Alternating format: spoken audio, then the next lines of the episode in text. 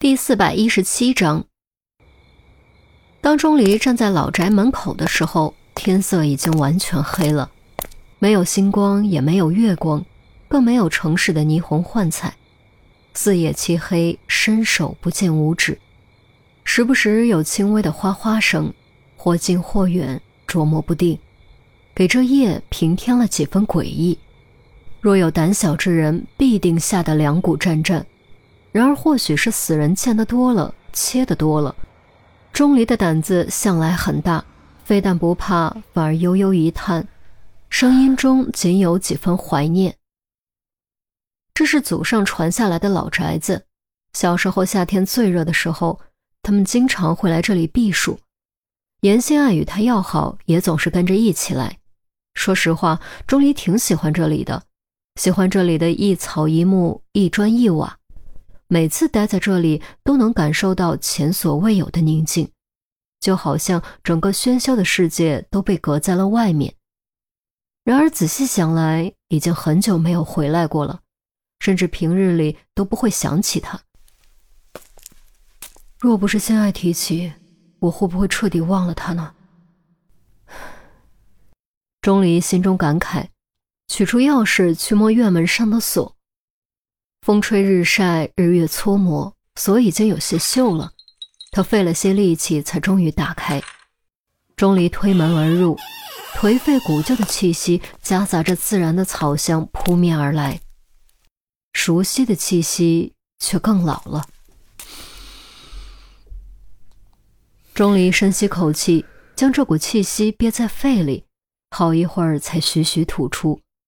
他轻轻合上院门。踏着几乎已经被杂草吞没的石板朝里走去。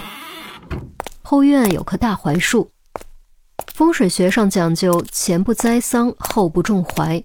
槐树是木中之鬼，阴气重，容易引来阴邪秽物盘踞不散，不宜种在居所附近，更不能种在院中。然而钟离家的老宅里偏偏就种着一棵大槐树，而且就种在后院。根据钟离的了解，这株槐树已经有百年历史，曾经多有邻友劝说将其伐掉，以免招惹祸患。可是时至今日，它仍好端端立在那里，非但没有带来什么祸事，反而更加苍翠茂盛。反正钟离是不信邪的，他挺喜欢这棵老槐树。严心爱提到的那个秋千就挂在这棵老槐树上，由于夜色很黑。站在老槐树下，只能看到黑漆漆的高大树影。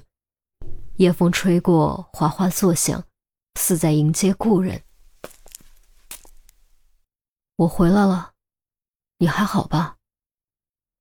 钟离抬手轻轻拍了拍老槐树，老槐树自然不会回答，只是静静的矗立在那里，似在用行动告诉钟离：无论你走到哪里，我都在这里。突然，右边草丛里嗖的窜出一道黑影，在寂静的夜色下显得格外突兀刺耳。钟离并不惊慌，只是斜眼看了一眼。那叫声迅速远去，原来是只老鼠。我来找点东西，心爱留下的东西，就是以前和我一起在这里荡秋千的小姑娘，她已经长大了，和我一般大。他很聪明，连我都总是被他捉弄。如果不是因为他做了一些不好的事，也许我们会一起回来呢。钟离笑了，自顾自对着老槐树说话。若让不明真相的人看到，肯定会吓得打哆嗦。夜半三更，老宅古院，对着一棵老槐树说话，这人不是疯子，就是被鬼怪迷了心智。并没有聊太久，毕竟钟离又不是真的被鬼怪迷了心窍，只是在怀念过去而已。他从满是灰尘的房里找了把小铲子，带着手机电筒，轻轻搁在秋千上，然后半跪在地，开始小心翼翼挖掘，一铲一铲，小土包越来越高。钟离相信严心爱一定将什么东西藏在了这里。因为当时是严心爱主动聊起小时候的事，而在所有回忆中，只有有关秋千的回忆是错误的。他第一次输给严心爱的内容的确是翻错了摩尔斯电码，赌约却绝对不是荡秋千。严心爱不可能记错，那就是故意说错。之所以故意选择这件事说错，很可能是因为这件事太早了，根本没有任何记录。即便被注意到，也没法去调查，进而也就无从分辨真伪。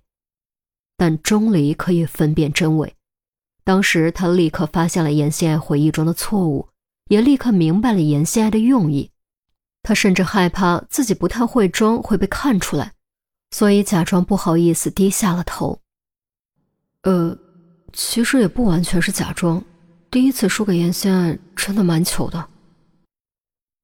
事实证明，钟离没有猜错，严心爱真的是故意的，他真的在秋千下面藏了东西。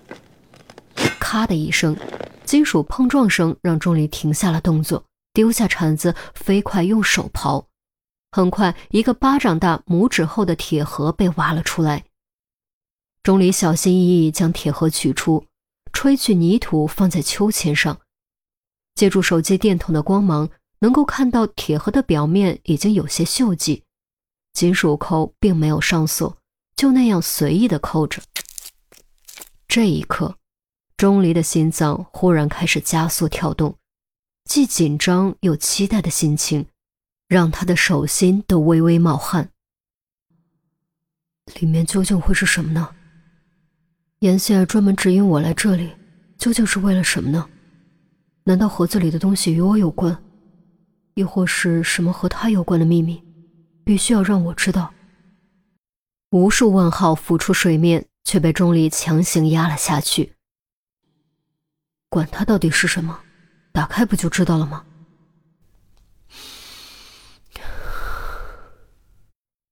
于是钟离深吸口气，镇定心神，用稳定的右手抠开金属扣，打开了铁盒的盖子。刹那间。即便已经做好了心理准备，钟离还是骤然屏住了呼吸，就连心脏都好像被一只无形之手握住，停止了跳动。盒子里赫然是一个 U 盘和一个粉色的 Hello Kitty 发卡，发卡看起来有些旧，却依旧保存的很完整。这是严心爱曾经最喜欢的发卡，是他要求他送给他的礼物。至于理由，理由就是没有理由。钟离还记得拿到这个发卡时，严心爱开心的笑脸。当时他立刻戴在了头上，还一叠声的追问好不好看。他不知道该怎么回答，于是就被缠了一整天。钟离还记得这个发卡，严心爱已经很多年没有戴过了，毕竟是小时候的东西，可能早就丢掉了，或者被遗忘在不知名的角落里。然而此时此刻，这个发卡重新出现在了眼前，而且保存的异常完好，可以肯定严心爱一直都有好好收藏，并没有弃之如敝履。钟离心中蓦然间五味杂陈，他捏起发卡托在掌心，小小的发卡竟然沉重如山。